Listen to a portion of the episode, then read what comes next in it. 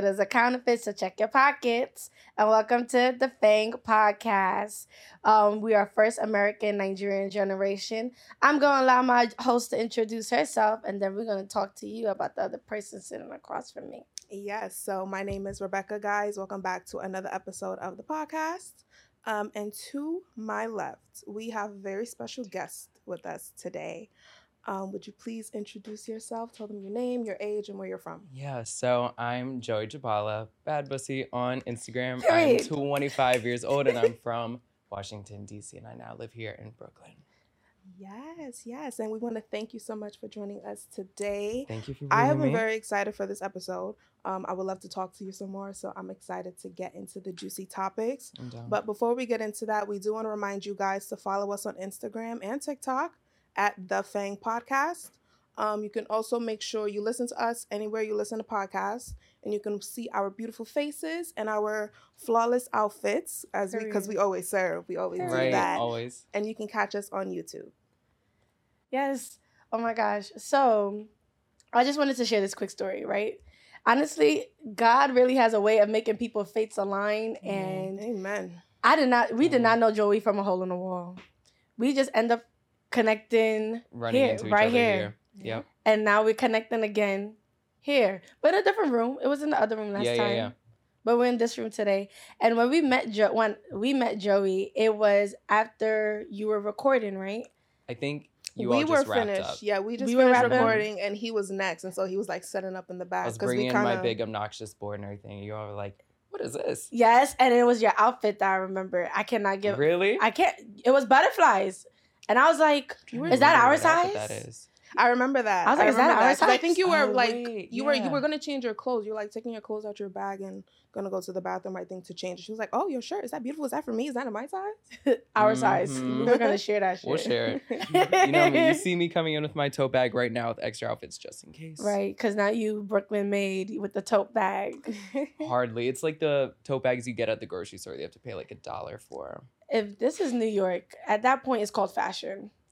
Honestly, Yo, I literally walk my around with a tote bag. You see my tote bag over there with the lips and everything with the grills. I carry that tote bag everywhere with me.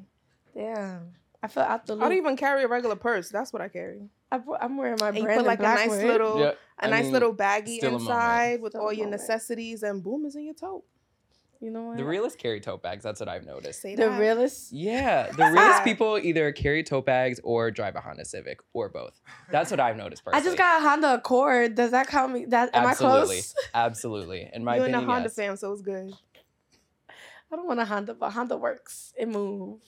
It does. It works. Gets It you to where you need to.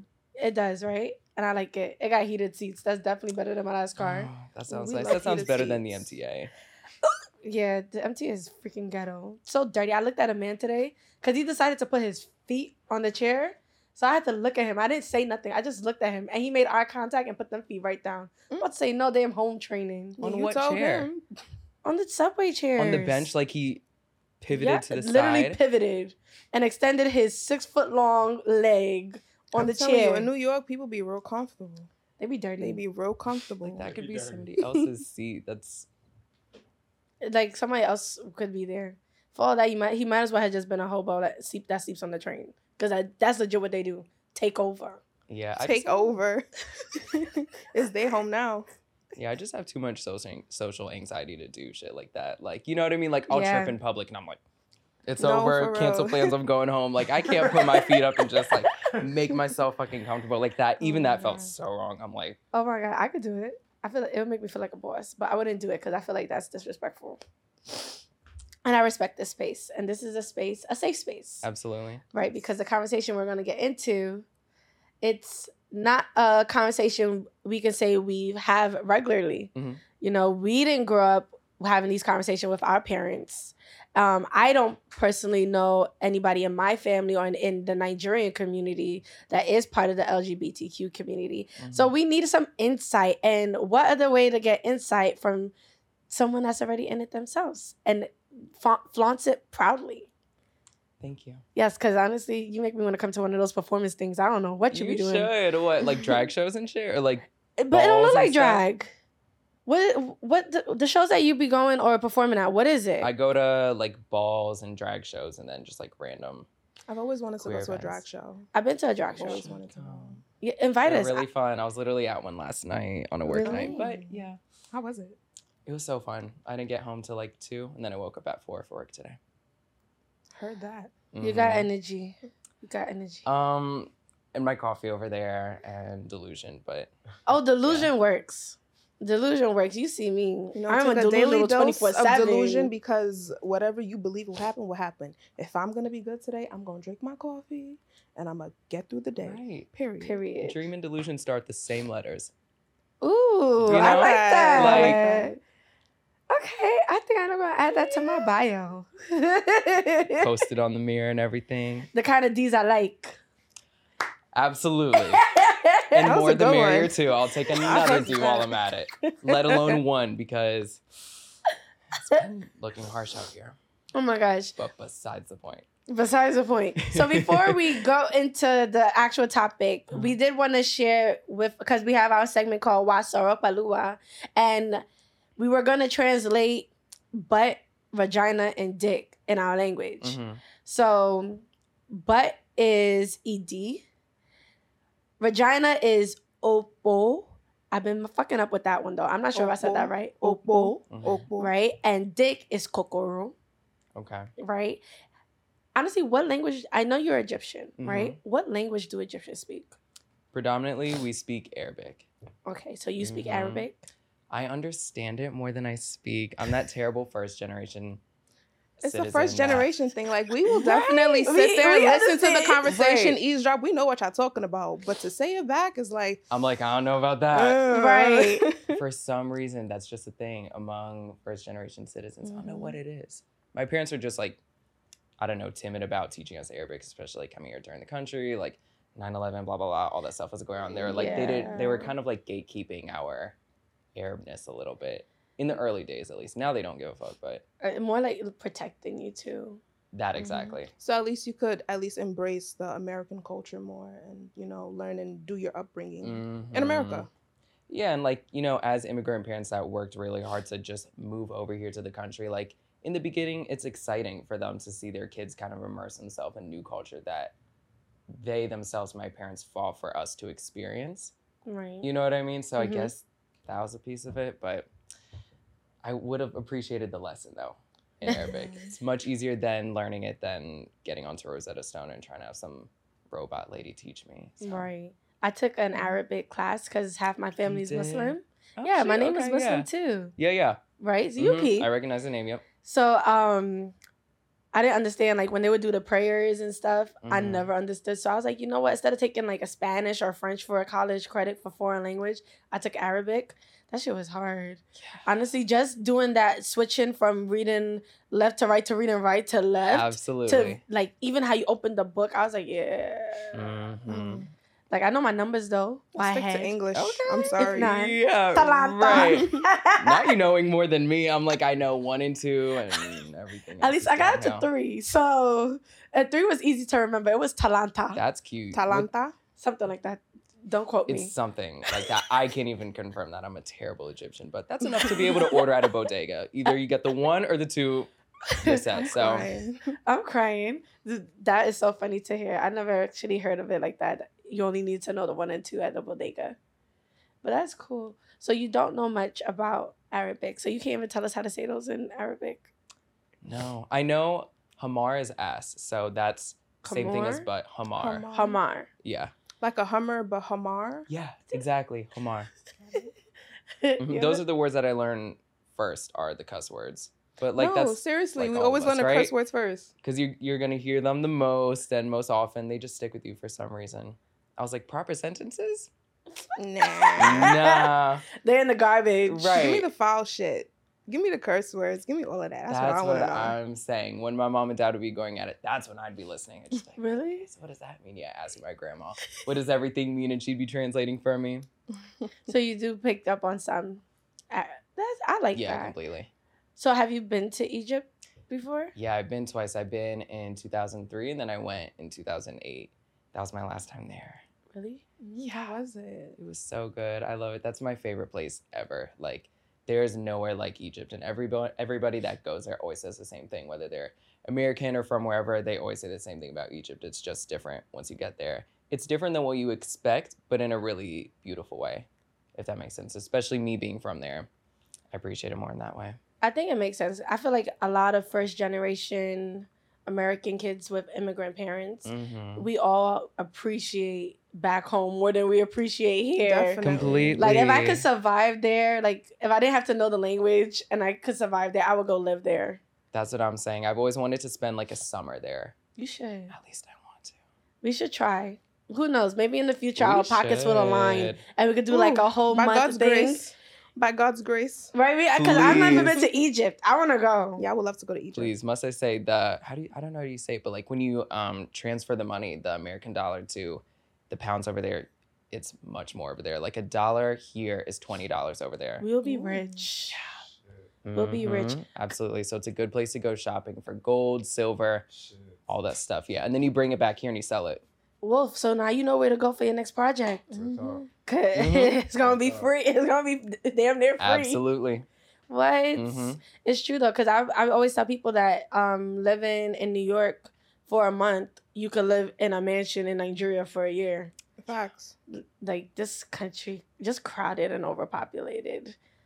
Because it's only if you have the money, you can really live a good, lavish life Mhm. back at home.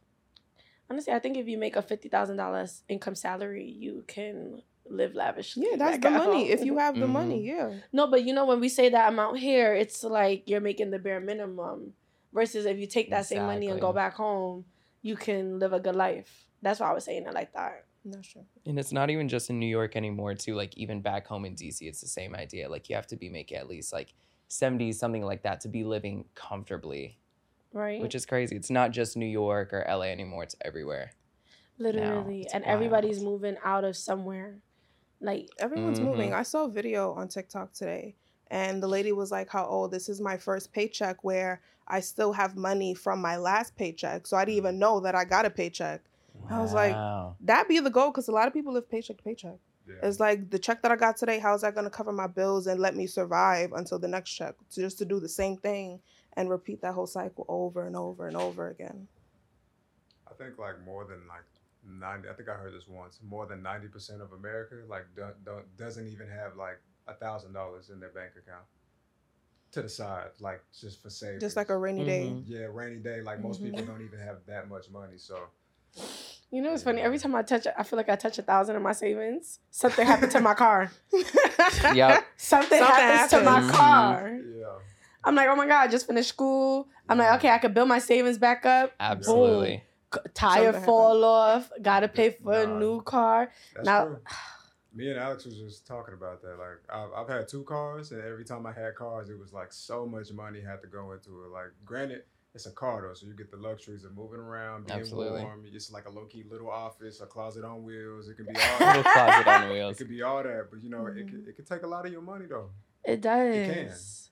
What? The tire fell off. Yeah, the fire. Literally. It's so embarrassing being stuck on the side of the road. Yeah. It's so embarrassing. And I'd be scared because I want to look like a damsel in distress, and hopefully somebody that has money and like really cares for me will come help me. But you know, they It don't, don't be care. like that. They just don't drive care. by. Like, oh, you- oh, look at her. not.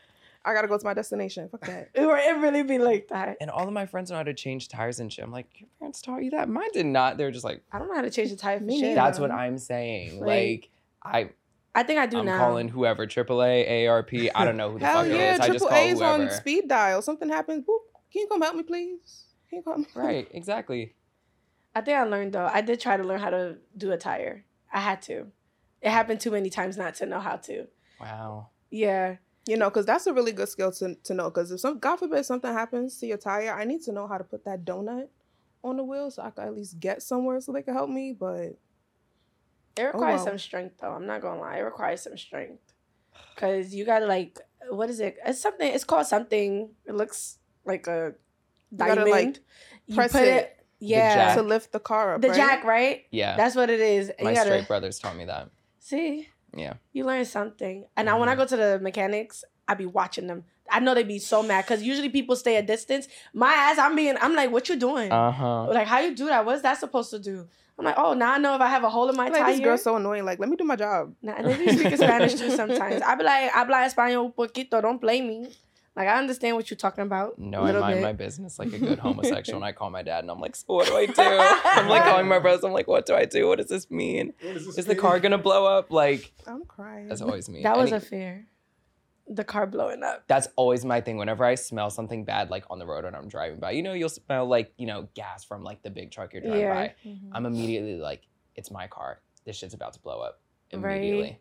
You know, for some reason. I listen to the radio a lot, Mhm. and I've noticed like in the radio with all the extra stuff that they be adding to the songs. They be, I be thinking something wrong with my car because they add like they'll add like sound intense effects. honking, or you'll hear like, and I'm like, oh my god, my car, what is happening to my tires? It- I'm like, they need to stop. It's like, is my car about to explode, or is this like an Ice Spice song I haven't heard yet? You know what I mean? Yeah. Literally, like what the fuck? They gotta stop that. I really be scared. And they, it's oh, first of all, it's the gunshots that get me. The gunshots get me every time. Yeah. Gunshots. Yeah, especially if I'm driving at night. All you hear You hear gunshots at night? no. I live in Jersey, so you got to understand the fear. I am not accustomed to that life anymore of just hearing gunshots regularly. Right. So if I'm listening to radio and I start hearing gunshots, I'm like, what the fuck is happening? I am scared. Right, because you're listening for the music, and then you're like, Exactly. right. Not Yeah. to be aware of my fucking surroundings. Yeah, no, I just started driving. Um, it's been I. The only thing that I will say is kind of like Been iffy about driving is I always feel like I'm gonna not crash, but when I park, I still am fucked up with my perception. So I would think I'm Mm. either too close, but I'm not too close. Then when you park, you see mass space there. Yeah, yeah, yeah. It take practice. Practice makes perfect. I'm a pro at parking. I be that person. They be like, oh, that I person that was gonna reversed back in the. That's me. Yeah, that's Ugh. me. I be killing. I be killing the reverse shit. you do Yeah, the three point turn to get into the spot. What? I could do that in one turn. Get out of here. See, I could do it. Like a one turn. She I'm great at it. It's just like extra. I'm glad that you do it, but like for me, I'm like whatever. I'll just get in and out because whenever I'm looking at somebody like taking up the lane to do their three point moment, I'm like, do you really need to? Do you really want to have your moment right here in the middle of this Walmart parking lot? You know? Nah, I be in there. I I feel confident when I I park love like that. you. Yeah. I feel like a bad bitch. I love like if I parallel park like that, I really hope other people are watching. I'm like anybody else. saw Like that? yeah, I did that. Uh huh. And like yeah. parallel parking alone too, and you don't have your friend out there like monitoring Oh, yeah, where to sure. park and everything. I get out the car because they all see they're just like, oh, this fag's about to crash into the fire hydrant or something. Nope, not today, ma'am. Not today, Smooth, right? Absolutely. The only thing hot here. Um, that's too funny. I can't believe we went into a whole conversation about parking and fucking radio stations. Um, but so this episode, right? It's gonna be Joey really enlightening us on how it was for him Mhm. embracing yourself into the community and how it was for your family as well accepting that like when did that happen how did it happen like i like these are questions that i have to ask because Yeah. as uh the term would be heterosexual female right as a Mhm. straight woman i'm like curious as to like how you come to be who you are and just accept and love you as you are period Mhm. I would add ally to the community as well, both of you. you lie Ally, Ally, to the community, yeah. allies oh. Yes. She's like you lie. No, ally, girl. I was like, who's here? Like, Eli. I was like, oh, don't bring him up. But anyways, Ooh. so wait, yeah. What was the question again? Sorry. basically like how was when did you you know embrace who you truly are Mhm. or was it something that you've always been and whenever that happened how was it coming out in your family especially being that you're egyptian Mhm. we already know how africans are about lgbtq anything Absolutely. so enlighten us like how did you overcome and because you definitely come in here very confident so we really just Mhm. want to know how you came to be Mhm. So for me right now, I still feel like I'm in the process of like embracing it. And that's like a everyday journey in battle. Like that's a cliche, but it's a cliche for a reason because it's true Mhm. with anything you go through in life. But for me, I think when I was little, I was just me, just like how we all are once Mhm. you know, we're kids. You're kind of just like ruthlessly you. And I love that about children is that they're so innocent and pure and are just so themselves. And, you know, society hasn't found a way to kind of like shame them out of being who they are yet. Right. You know, so that happened to me when I was little by like family members, people at school and everything. So then I kind of like became this little like turtle shell all throughout um like middle school, high school and everything. And then I just kind of was over it. You know, I wanted to get out of Maryland, I wanted to get out of DC and I wanted to go to the city. I wanted to, you know, pursue the lives that like all my favorite like pop stars and like Mm, like artists and Britney? celebrities. Yeah, exactly. That's my mother. Like if I was related to a Cauca- to a Caucasian lady, it would be her absolutely and and who else who's out who else is like a really nice white lady like anne hathaway and her too I love We Gaga. fucks with Gaga. Oh, that's my Mhm. first song, Bad Romance. absolutely Mhm. right and so i don't know um to your question yeah i think i'm still kind of like embracing it now in a way if anything i'm seeing myself now less as like a gay individual and more as like a queer individual i mean i still identify as a gay man but like queer is a good umbrella term for anything that you ide- identify and as in the community if that makes sense Yeah, because I You know what I do mean? hear the term queer. A lot of people refer Mhm. to being queer, but like, what is queer? Like, queer to me how i see it is like i said like an umbrella term if that makes sense so like whether you're lesbian gay trans bi you fit within that kind of spectrum if that makes sense. So like for me like yeah i'm gay but like i don't know i'm just also kind of everything. Like i'm not just like a gay cis male. I don't just identify as like a man. I mean i definitely am one and i do identify as that but i'm also just everything. So if you want to call me she i'm just like okay. If you want to call me they i'm like okay So the pronouns everything. don't really matter for you. yeah they don't really matter and it does to some people which is really important to keep in mind and you should definitely ask people what their pronouns are before addressing them when you you know think they might go by something else but yeah i identify myself more among that spectrum i'm seeing where i identify in as a queer individual as a queer egyptian at 25 years old right now so it's kind of like an everyday thing and it's fun especially now the older i get and just the more you become an adult too. So it's like i'm going through the journey of growing in my sexuality and growing in the journey of my adulthood at the same time. And those kind of like cross paths sometimes sometimes they go different ways but they eventually meet in the middle.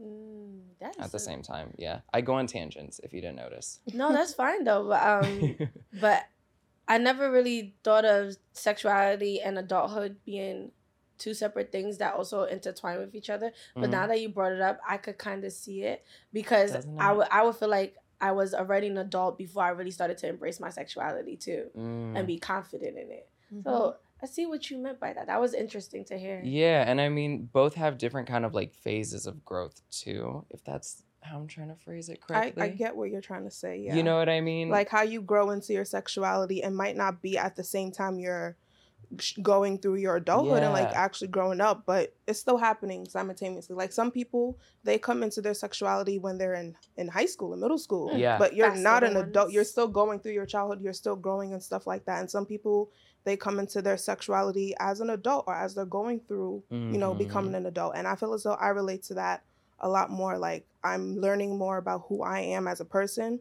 what is it that i like about myself what i like sexually my own sexuality and i'm also growing like i'm a 24 year old woman i'm still growing every day i'm having new experiences and every day something gets altered something gets changed but that's a part of the journey and i i'm i'm enjoying it i'm enjoying it yeah, it's fun, and that's the thing. Like they kind of both depend on each other too at the same time. So like when I'm having a moment where not like I'm struggling in my sexuality, but like I'm kind of more so just like I'm a little blurry when it comes to it. Like I don't know how to present myself in such environment in another environment. But then that age thing comes in where I'm just like, I'm too old. I'm not really old, but like I'm too grown to be like having Mhm. to worry about this bullshit. And then that's when I drop it. I'm like, okay, Joe, you could chill with all the It's gay shit that and everything. deep. Yeah, it's not that deep. So you see how like deep. kind of both of them depend on each other in a way, if that makes sense. Mhm. And you made a really good point about um, people growing and realizing, learning about themselves in their adulthood, and that's a very true testament to people in the queer community because a lot of us have delayed development. You know, whether it comes to relationships or growing just as intellectuals and personal people, like. You know, for me, like dating and stuff like that, I'm experiencing that now for the first time in my 20s you know, versus in high school, I couldn't do that. Like the whole like Mhm. you have your crush, you hold hands, you kiss at the dance thing. I've never experienced that. I'm experiencing that now at Brooklyn at these random parties and stuff like that as a 25 year old. So a lot of people have delayed developments thus forth. They don't really grow into who they are until their 20s and 30s. Yeah. Definitely. Yeah, it kind That's of so true. Spot it- on. It was actually Yeah. reminding me of what you said. Um, what you said when we were when we had Justin on, about you felt like you had to hide yourself, right? And then I was like, well, it's not that you had to hide yourself. It was more of you wasn't allowed to be yourself because of Mhm. the leash that the community had on how you're supposed to carry yourself. Exactly. And it's like you want to keep up that persona of being the the good kid who goes to school, does the work, and they don't entertain all the extra bullshit that all the other kids are doing outside. Like you're the good one. You know, and so like when you finally do get into your 20s, when you get into college, when you start your adulthood, Mhm. that's when you start experiencing the things you should have experienced in high school, in middle school. But it's like, like you said, delayed development. That was really good. Right. So I w- could only imagine how more much more delayed it is for those part of the community Yeah. because you it was hard for you guys to not for everybody. I don't know everybody's story because I can't speak for them. Of course. But that time where like you said the holding hands, having a crush, you couldn't do that. So that Mm-hmm. even is socially, you know what I mean? Like my friend group, like I couldn't even fully be myself within my own friend group. I mean, granted, like I have a best friend of mine that I've been best friends with for my whole life, 25 years now, and we're actually both gay and everything. We both came out to each other and we were kids, blah, blah, blah. It's a cute story. So I had him and I'm very thankful for him. But you know, like when I would go to high school because we didn't go to the same schools, like it would just be me and like my girlfriends and that's it. And I was still like everyone saw me as the gay one, clearly. I mean, like, how could you not tell? Um, But you know, to me, I was just like, oh, I'm just with my friends, Yeah. right. you know? And so I didn't even know that part about me yet. It was more so people were just telling me about that. And then I had to go and figure it out.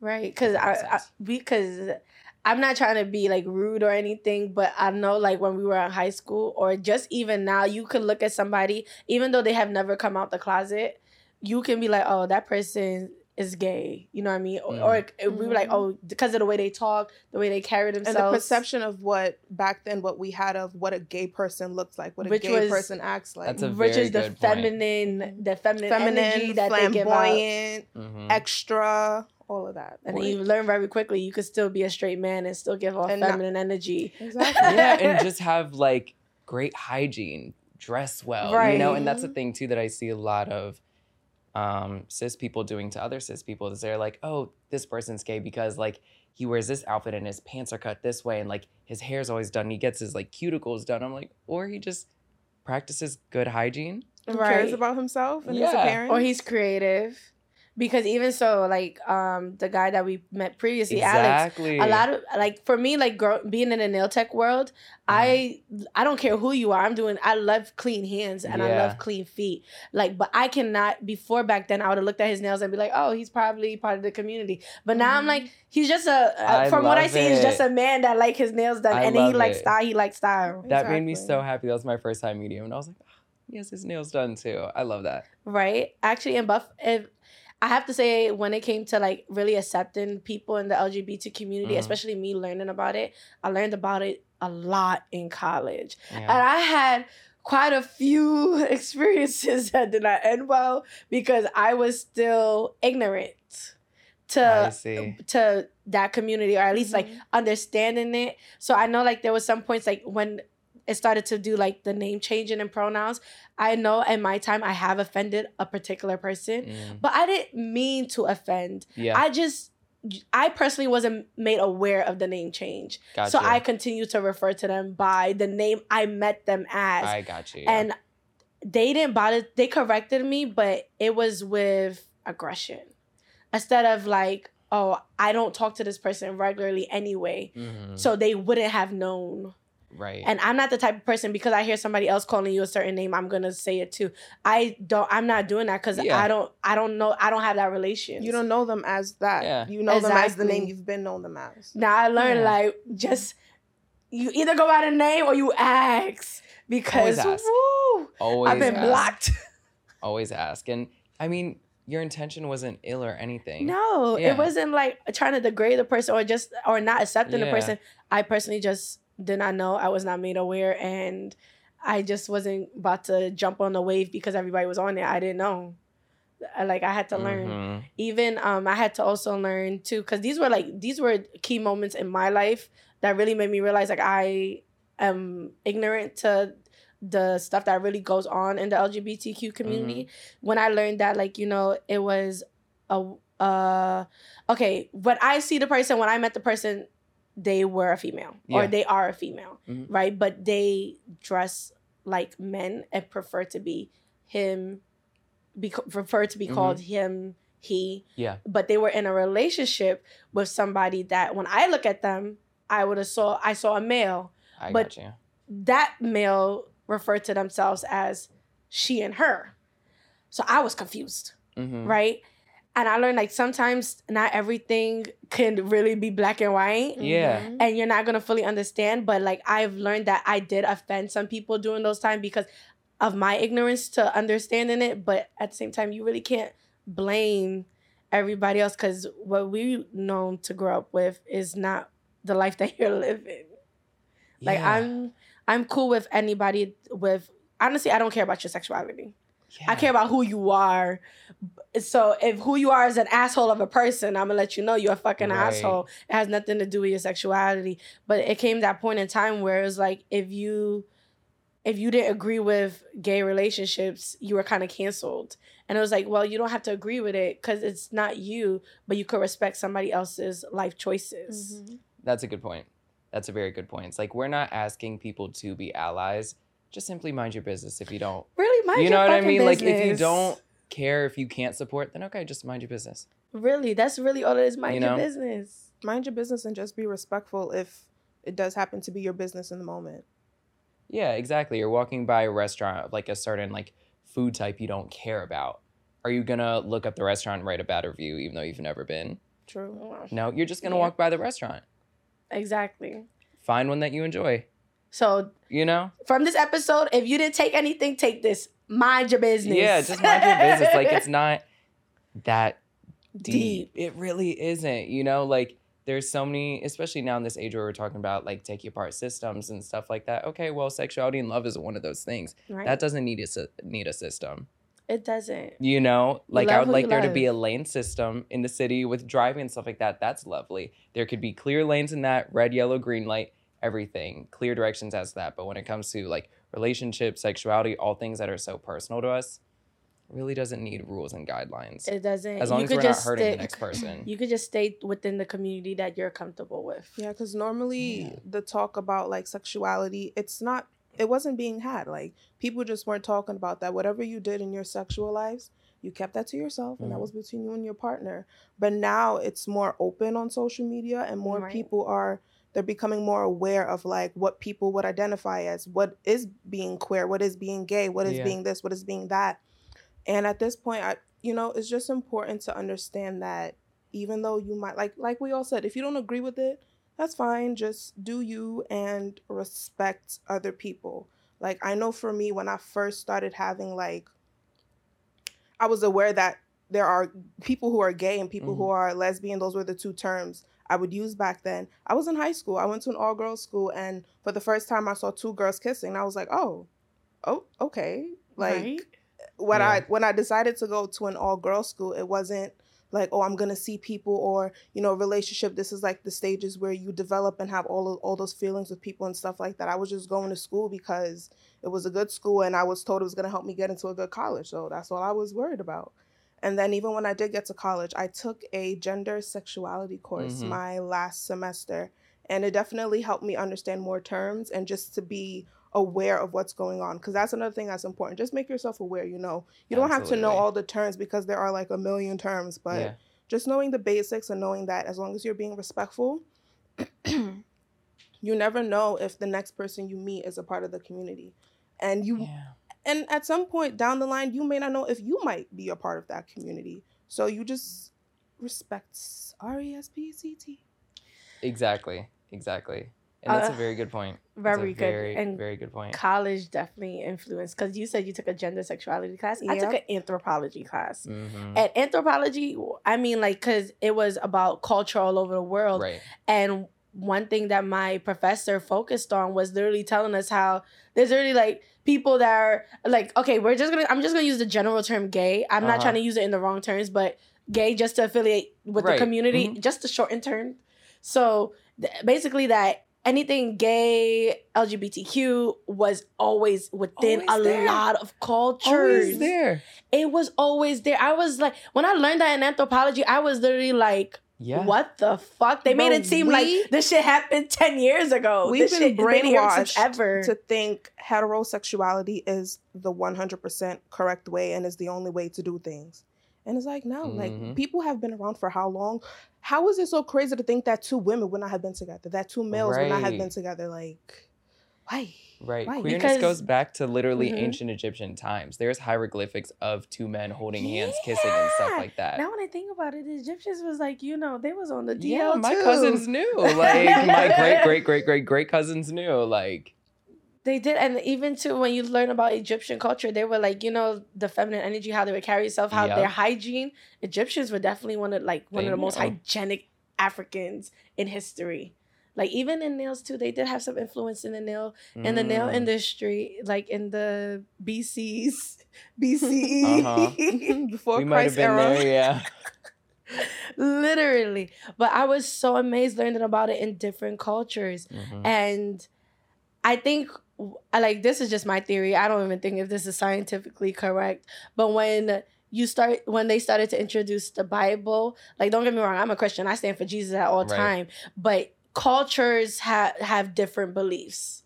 Right. And if Mhm. I'm in the culture where my culture is saying it's the right way is to be one man, one woman, that doesn't mean in another culture, in another religion is something different Yeah. even Indians, right? Or is it Buddhism or Hinduism where it was their gods are different sexes? hmm Like I mean, I think there was I don't know what the correct term is, but like I think there's a specific god that is both genders, Yeah. right? Or let's not not say genders, sexes. Because when I think genders, I think about gender roles, and I think those play very differently from sexes. Yeah, and especially if it's a Mhm. religion or a spiritual practice, like I don't even see that figure as a human. I just see it as a spirit, something greater than Right. physical human beingness. Yeah. You know Good what I mean? Good point. Like, It goes beyond our imagination. yeah, exactly. And I think the like attempt of erasure at queerness and homosexual homosexuality and all the above is such a westernized and like white centric idea It is because it is It is just like most things, you know, like Mhm. they influenced everybody's culture. Westernization literally it has its own term. There's no term such as Easternization. It literally is Literally, yeah, Westernization. That's the only thing that exists. And it, it has influenced everybody's culture Mhm. from Nigeria all the way to Asia. Like I don't know what they was doing when they got on them boats and they learned the world was not flat, but they was running. It was active, bro. Bro, they was active. It was active. They were mad manipulative. Like if you never, if you haven't watched The Woman's King, go watch it. What that shit? I was like my people, like Mhm. like they when because when The Woman King, when you look at think about black women, right? Um, or women in general, they're supposed Yeah. to carry themselves softly, nice, clean, not aggressive, gentle. But the Woman King was like, yeah, no, I'm like mm. that. I'm aggressive. Yep. And it was like it was okay to say like it was okay to be aggressive because they were warriors.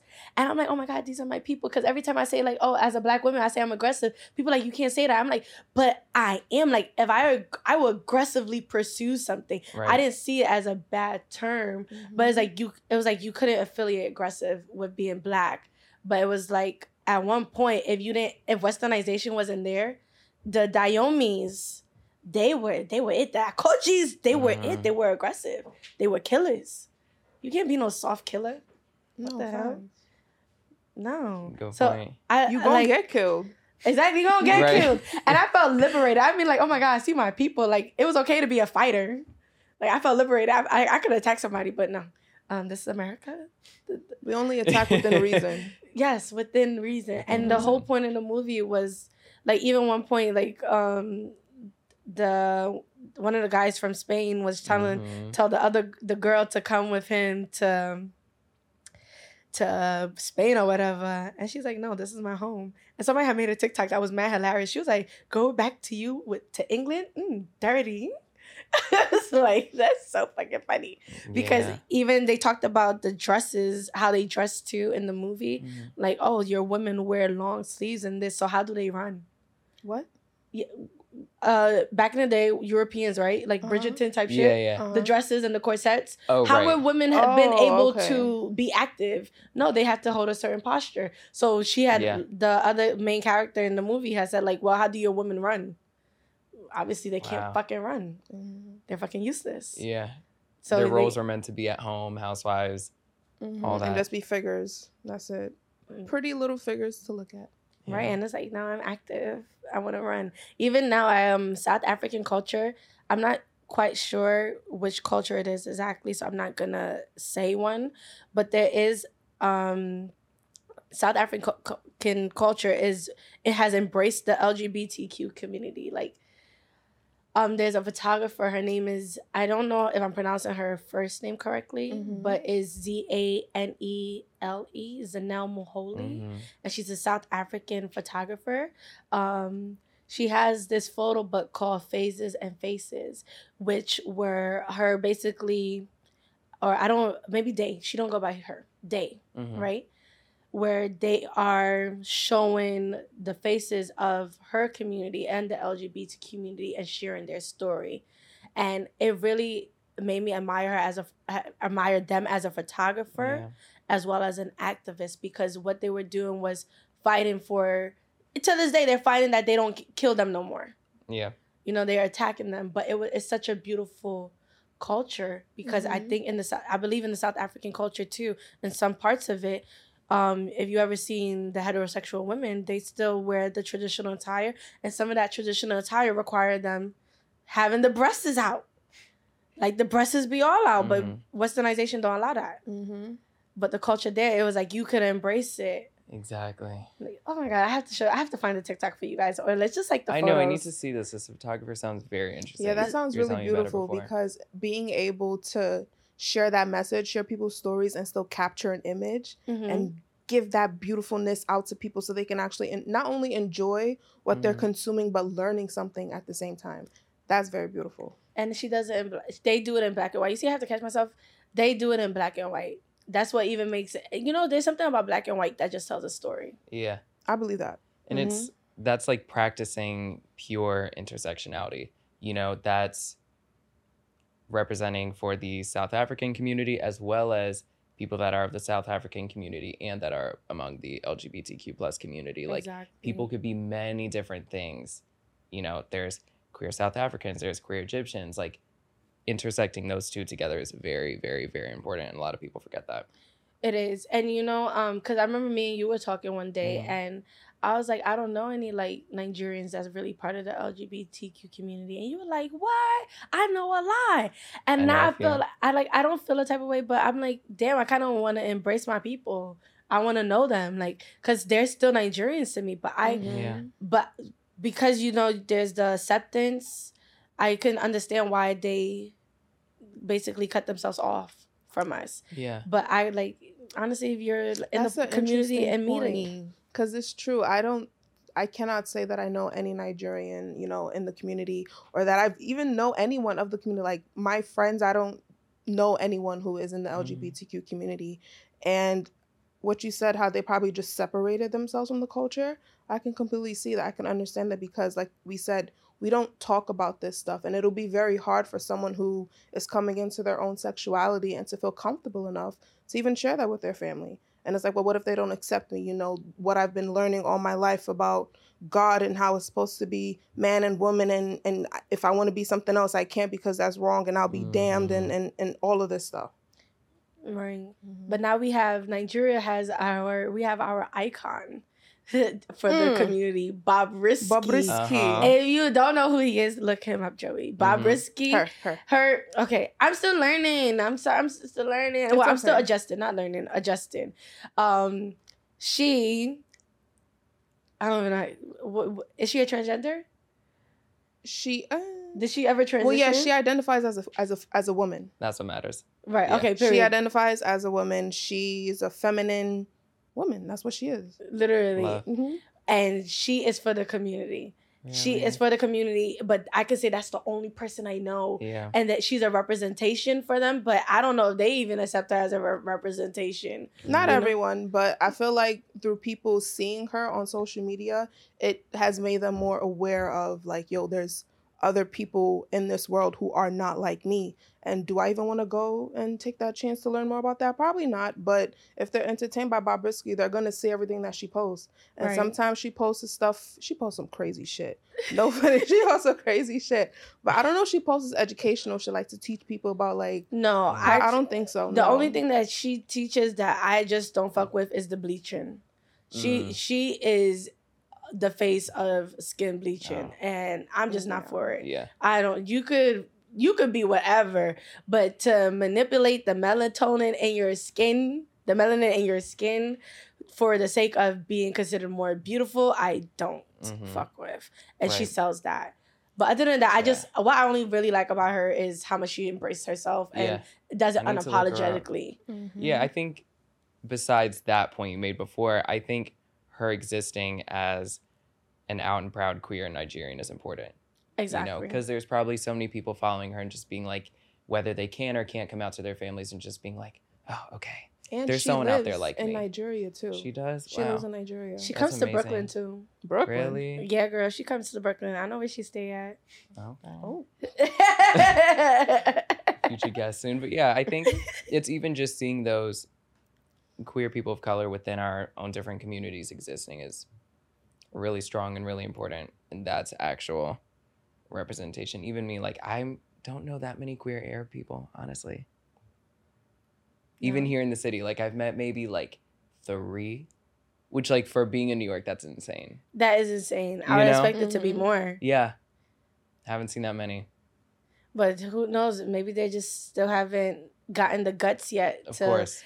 Be themselves and not let the community have that leash on Yeah. them. hmm But everyone, everyone comes comes to themselves within their own time. Exactly. That's Mhm. the thing. I'm not with the whole conversation of like forcing people out the closet or the whole like there's it's this whole thing of like you know there'll be celebrities that people talk about that everyone thinks are gay. It's kind of like this whole thing of us just like waiting and pressuring them to come out and like this waiting game of like okay when is it going to be time like I get it like we could kiki and joke and just be like you know he's he's not really dating her they just arranged them two together for publicity but at the same time it's like first why do you care that much about a person you don't even know Mhm. and Right. two, it's just like, let that person live.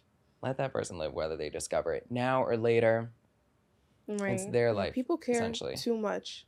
Um, I don't know if it's because Right. it probably is because one is something they're not used to, and maybe their lives are just so boring, and something is just so interesting on social media. that. Something is so different from their reality. It's not something they're used to seeing, not something they're used to hearing or going through. So when they see something different online, it's like, oh, this is exciting. This is exciting. And then they just go crazy. Like people love social media, but it's like a fucking illness.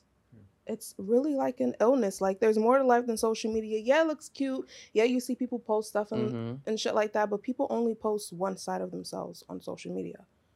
Just because you see the happiness, the giggles, me and my relationship, me on my new Mm, flight Mm. to Dubai to London or whatever, people struggling back at It home. does not mean anything. People are still struggling back at home. Yeah, my mom had made a comment the other day. She was like, "M- she was like, Mukri, me, you, Shala, we're doing really well. Like we're really, really living a good life. But people would not know that we are still struggling, because it don't matter where you are in life. There's always gonna be a new There's always obstacle. a struggle. There's Mhm. always a struggle. Exactly. And that's the thing. It's like whoever made this rule that like, okay, just because I post a pretty picture on my Instagram of me smiling, does that just declare that like life is great and that cured everything? N- No, I just look cute this day. I might have cried a little bit after, but I looked really cute in this moment. How do you feel about people posting when they're sad on social media? Mm, for me personally, like I'm not that girl to do this. Like pull the phone out and record myself crying. Yeah, for me me personally, like it's just so counterproductive. You know, like if I'm having a moment and I want to share it on social somehow, maybe I'll either just like put that shit on my close friends or I'll just do it in a way that's me. Like I'll maybe joke about it or put like some type of meme up that like kind of describes how I'm feeling. But like to just like record myself crying, I'm like, that eliminates that little like velvet rope we were talking about earlier of like I Mhm. want to share myself and let people know exactly who I am. I don't want people to just know me as like BhadddBhussy on Instagram. It's like no, I'm just Joey from DC essentially. but with that being said, like I don't need to cry on my Instagram stories when I'm having a bad day for you to know me as I am. Mm. You know? Right. Because if I'm having a sad day, I don't really go to social media, but um, there would be occasions where I'll probably do a lot more writing when I'm sad. Like, and that's Me how. I would handle my emotions. Like, I'm a writer, I'm a poet. Mm-hmm. So if I'm happy, I'm gonna show it, you know, physically. Mhm. But if I'm upset, I'm probably gonna put it down on paper. Or I'm gonna like you know make a tur take a picture of my pants and write a whole Mhm. thing like oh my god this happened in my life, but um but to post yourself crying I don't do that either. Yeah, think I'm I look ugly when I cry. That. I think we all do. Like the only way I'm gonna you're gonna get see me crying is if I'm getting paid for it. Okay, mm-hmm. Viola knew what she was doing. Right, right. Or winning not an award of some type. Just like, exactly. I didn't prepare a speech. I never knew this was gonna happen. But like that moment would be cute. right, but not the oh I don't even know like what is so sad that you Right. have to post it. Why would you want to post it though? That's what I'm saying. See, it's like just who wants to post sad stuff? Who wants to post when they're going through shit? Like no, I don't want to see you going through shit. If anything, I want to see you flourishing. That's what I want to see. Because if anything, that'll motivate me. All right, Rebecca, get on your shit. Like you want to do better, do better now. exactly, and it's just such an awkward interaction. Like the idea of like boo hoo into your phone, and then just like. Okay, cute. And then, like, what are you watching it over? Like, maybe I should add the Cairo filter onto this. Like, it's just like that idea is so transactional and corny to me. It's like It's I personally can't. It's very mm. cringy. I'd rather just It's cry to myself or to my friends. Yeah, it's just cringy. Even looking at myself crying, I don't want to see that. That's cringy. I'll maybe do like the creepy like smile in the mirror thing after I'm crying. Be like, can I do this? And I'm like, no, I can't. I can't get through this. Them pictures always come out the worst. They come out the worst. I would not like how I look. I tried it before. Mm-mm, didn't like it. Like I could post a bad hair, they don't. But I can't post myself sad. Yeah, and like I don't know, I'll just find a funnier way to talk about it. Like for me, I love expressing like all types of emotions via humor. You know, like that's why I love Twitter. Like I'm always on it. Like I don't even scroll on it that much. It's just me blurting out random shit. I So say like I had a really what was that? I need to get on Twitter. It's fun. It's really fun. I had a terrible experience with Twitter. Oh no. Yeah, I got in so much trouble. I'm scarred. Oh, so much trouble. I got suspended from school. I was so What petrified. did you do? That's the thing. I don't even know what I did. Apparently, I, I was posting like stuff online about my teachers and stuff, and I was being rude. I would do the same shit. I was being rude, which I, did don't on recall Facebook doing any of that. And they found out, and then yeah, I got in trouble, and I had to shut down my Twitter account. And at that point, I was like really active on Twitter. Like I loved Twitter, but once I had my account closed, I never made a new account, and I just never. They were trying to cancel you in fifth grade. That's crazy. and she been canceled. She never been back on. Don't you have a curriculum to focus on? Why are you No, stalking my. Twitter? that That's wild. so funny. Um, I wanted to ask what Mhm. when you came out to your if you ever came out to your parents, how did that go? Okay, so for me, I came out to my mom and like basically the rest of my family when I was 20. So I'm 25 now, so it was only five years ago.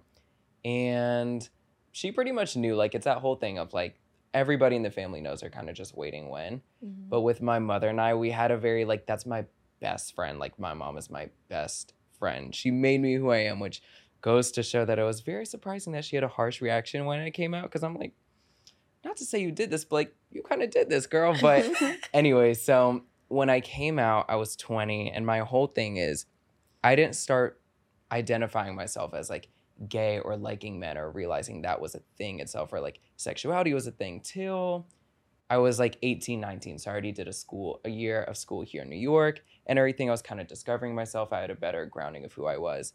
So I came home one year. I did community college back at home. And I always said, if I meet a guy, that's when I'll come out to my family.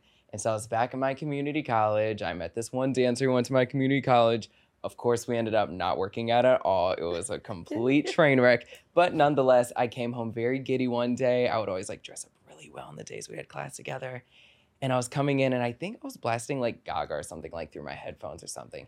And my mom was like, why are you always blasting like girl music and listening to girls? And like, I think I was wearing a pink shirt too, like literally just like a pink like t-shirt with like black jeans or something. Like, it wasn't anything like groundbreaking or controversial. It's just Mhm. a piece of fabric to Right. me. And this was after years and years and years of constant pushback. So I would say in my rough teens, my mom and I like started having kind of tension when it came to my sexuality. Cause she would like she knew that I was gay, but she wasn't getting the answer that she wanted. But I don't even know if it's the answer that she wanted, if that makes sense Yeah. you know so she had a- she had a you know more of a hard time with it and it just came from past experience because um, my uncle actually was gay himself. Yeah my late uncle but i didn't meet him because unfortunately he passed due to aids during the aids pandemic. Mm. So with that being said and knowing that now and i'm older i have much more understanding where she was coming from with her slight homophobia i'll say. It definitely was that. But it wasn't out of feeling how do i say it? Any ill towards being gay she just had fear Mm-hmm. you know? And so i came out to her that day. She was just like why are you wearing pink and listening to all this girl music? Are you gay? Like she would she would ask me that like every week like i kid you not. Like y'all know all the details in the memoir one day. Like my teens were rough. Like between my mom and i like it was so tense. It was like every day like we were getting into some type of like discussion or whatever. Once again i would be coming down for school wearing like a pink shirt or like a very bright red shirt and she'd just be like why are you dressing like a girl? Or like I'd walk a certain way. And you know, I'm quite blessed in the back. So there's a lot of movement. I mean, like she literally gave that to me genetically. So how could you not? I mean, you see her too, and I'm like, look at you, Nahid. But anyways, um, so I, you know, I just walk the way I walk, and everything I do is so um magnetized and focused on it. It would always be questioned with the follow-up, like, why do you do so and so like a girl? This and this like a girl. Are you gay? Are you gay? Are you gay? So I'd get that often. And so I got it on that one day when I came back home. And she was just like, Are you gay? And I was like, Yes. And I said it to her. And I will never forget seeing her face change and like tears immediately, not even just like well up in her eyes, but just like fall out of her eyes. And in that moment, I realized I was like, Oh shit, I said it. It's not a thought in my head anymore. I see the words, like, I see the sentence like splattered on the ground in front of me, if that makes sense. Like, Yes. and so that's how I came out to her. It was a rough few months after that. It was just constant crying from her. And honestly, like, I love her. We're completely fine now. Everything is all good. That's my best friend. But in that moment, I felt for her and I wanted to make sure she was comfortable. But also, I'm not taking anything back. Right. Love you, girl, but this is me. It's my life. I'm 22 at that moment. Yeah. You know, even if I was 15 too, I mean, granted, I would still need to stay under, you know, and live under a house and depend Yeah. on her for support at that time. But at that time, especially when I'm 20, I'm an adult. I know myself now. You know, I'm not an 80 year old with years and years and years and decades and decades of wisdom, but I think I know myself to a certain point now. Right. And so I wanted to make sure she was comfortable with the, I don't even want to call it grieving process, but whatever emotion she was going through after. But I definitely wasn't taking anything back. Like after she said, or after I told her that I'm gay, I comforted her. I was like, Are you to be okay? Da da da. She just kind of sobbed and I was like, All right, I'll be up in my room. I went up in my room and I was just like, I did it. I did it. I was so happy because I was fucking proud. And I was like, you know what? I love my mom enough to love the child she created enough. Mhm. That was deep. Yeah. Mm-hmm. And let him be who he's meant to be. And so in that moment, I was just like, I could give less of a fuck about this. I care about her. But do I give a fuck enough about those type of reactions to who I am? Enough to keep that away from people, let alone myself? No. Absolutely the fuck not. So that's how I came out to my mom. And then luckily enough, my mom be, kind of became like my PR agent in that moment. And she just let the rest of my family know. She was like, yep, he came out. So I only had to come out to one person officially, which is great. So ever since then, it's just been my immediate circle of family that knows. So like my grandmother, for instance, like I've never came out to her and I don't plan on coming out to her. I mean, like, if she really wants to know one day, sure, but I don't think that's gonna happen. She is an Egyptian lady. She's an old Egyptian woman. Traditional. traditional. mhm. Very- Some people are just set in their ways, and it's gonna it'll be hard to try and get them to Mm-hmm. understand. But it's like you you don't even got to put yourself through that. Like you know, you already know. Yeah, and she still does a thing. We'll be watching like I don't know, like an old like rom com together, and she's like, "Yalla ya Yusuf, when will you bring me home? You know, a wife and stuff like that, and you know, grandkids." I'm like, Little does she know. little does she know I'm the wife, you know. And so yeah, so even like my cousins in Egypt and overseas and stuff like that, like they probably know because they stalk, you know, my Instagrams and my Facebooks and my Twitter and everything, Mhm. but. I don't need to come out to them publicly anymore. As long as, you know, my immediate family knows since they really wanted to know so bad. Do you think they could have lived without knowing? My immediate family? Yeah. Um I would say only ask that question one more time. Do you think they could have lived without knowing? Do you think they could have lived without knowing? Mm, I would say maybe my mom, if anything, because she was the only one that really cared about my sexuality or where I stood at that. Just Mm. out of the fear that came before, you know, with my uncle and everything. Like when mm, she told my siblings and everything, they were just like, Yeah, we okay. already knew. Yeah, exactly. Like I Mhm. have like very straight brothers. I have two older brothers and then a younger sister. My younger sister could have given less for shit about it. She was just like, okay. And they had the same reaction too. Like they're very macho, hetero men, but they're you know they're like late twenties, thirties, so they're kind of within our generation too. So, they like, understood. yeah, they understood it. They were just like, okay, it's kind of obvious. Even my dad too. My dad surprisingly actually didn't take it harshly at all, which a lot of people think would be reversed, you know, because it's usually like the mother's there for the son and everything, and it's the dad that has the opposing feelings Yeah. towards it. My dad was like, as long as like you feel okay and everything's all right mentally and like you know where you stand as like a person, whatever. So I appreciate that and respect that from my dad a lot. We have like a developing relationship, but I respect that. So That is that is really nice. Actually, Mhm. crazy story, but really nice. For you broke your mom's velvet rope. We've been talking about velvet ropes this entire episode. mhm. You're you just said chop, but it was in it was like a grand opening. exactly, I'm welcoming you in. You know what I mean? Like you, when you're waiting in line outside a club, they open the velvet rope because it's time for you to come in. right. Mhm. It's time for you to be a part of my life now. It's not. It, and that's the thing. That's how I knew I was okay and not necessarily caring too much about her sad reaction to it. Is because I didn't come out or I'm not being who I am to make you upset. No. Right. It's not a rebellion. I'm being the gift you act. Made it's not me. a rebellion. Yeah, exactly. It's mm-hmm. not rebellion. There's plenty of other ways and plenty of other things I could do to piss people off. But me being who I am isn't. If you're pissed off by me being who I am, that's your fault. Right. You know what I Something's mean? wrong with you.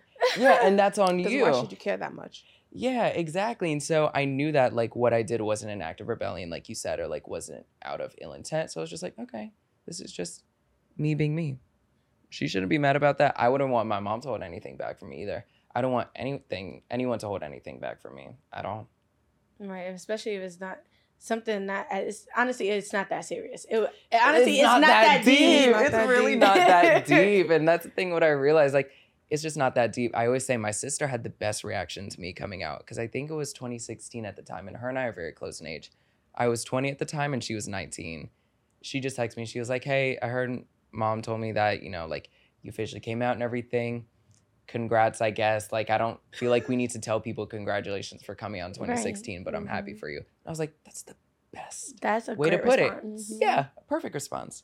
Because I didn't need like balloons and a grand celebration or anything. For me, I'm like, okay, it's not that It's not big that of a deep. deal. It's not Right. that big of Yeah, a deal. it really isn't. But Mhm. also at the same time, I don't need like weeks and weeks and months and months of crying. Like, could I have gone without it? Absolutely. But, you know, Yeah, I understand because no, we don't come out and be like, "Oh, mommy, I'm straight." Like that's not. We don't It's have to. thing. It shouldn't have to be a Mhm. thing because your sex is your business. Mm-hmm.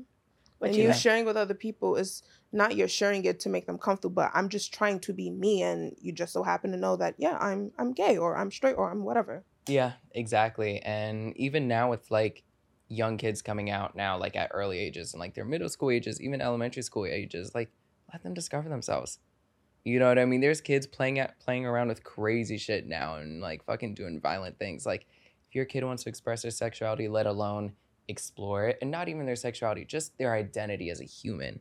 right? You know, go for it. There's plenty of like straight kids that I know or like straight guys that I know now growing up. Like maybe they had a Barbie or two growing up and they're completely straight now. It's just a fucking doll. Right. It's Just just a them toy. exploring. Yeah, exactly. It's Mhm. nothing is that deep. Right. I I agree with exploring for your identity, but not for your sexuality as a kid though. Because as a kid, like you should just not be having sex. Period. Yeah, of course. Yeah, Without yeah, the proper knowledge. yeah. Mhm. So, because I think like um with social media nowadays, it's kind of making kids explore their sexuality a little bit too Mhm. early. They're exposed to so much. yeah, and it's just a little that's bit why. too early. Like I'm not Mhm. saying they can't like what they like, but sex comes with consequences and if you're not properly educated in that then you don't need Yeah. to be participating in that activity in any Mhm. shape or form period yeah, I agree. It's the identity is the thing the identity is that more matters.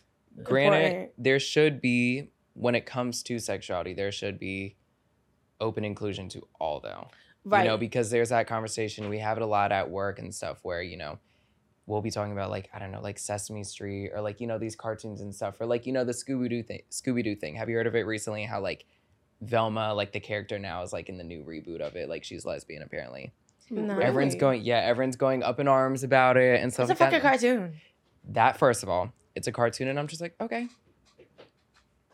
Like this isn't like an X-rated film. Like And on She top of just- that, I don't think it'll yeah. change the plot of the of the movie or of the show. Yeah. So exactly. I would think at most she mentions like I think in one scene like there's a girl that walks down the hall and she's just like oh Jink- jinkies or whatever they say. Oh, like the girl turned it on type shit yeah, but like it wasn't anything crude or inappropriate.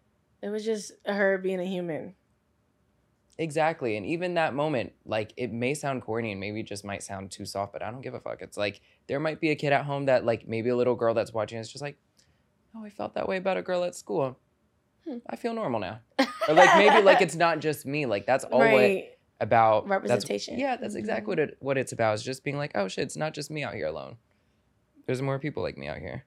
right this was a great conversation this was. it was Oh, you really enlightened me i feel i feel I like a better hope I human did with all my long tangents and whatnot. it wasn't That's too what we long. wanted, and it, it wasn't long. No, it was Okay, well appreciated and well needed. It was. So before we wrap up, we do have to talk about the food wajong, Why Joan? and we're supposed to talk about this food we have. We call it eba, and Mhm. eba It's a swallow. it's a swallow. Okay, don't swallow other things. Um, but it is a swallow, and it is made from dried cassava.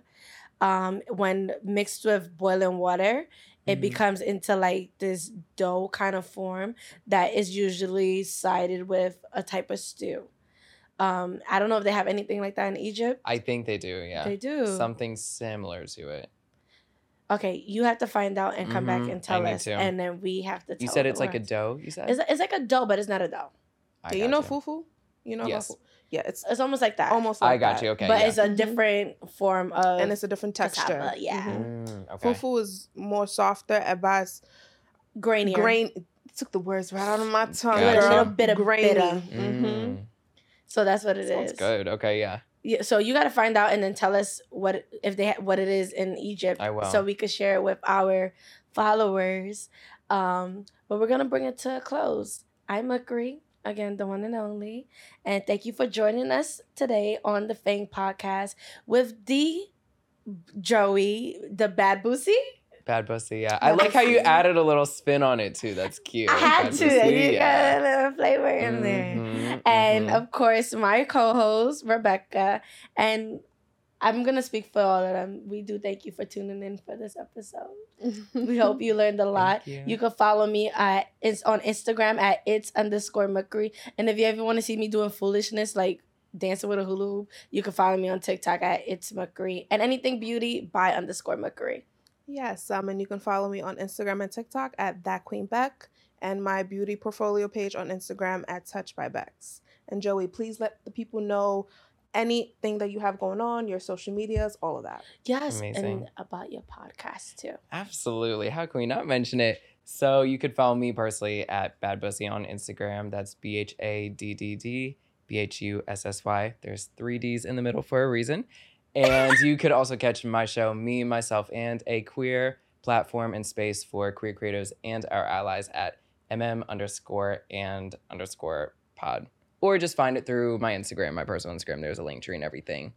Tune in. We have a lot of special guests coming soon, and you won't want to miss it.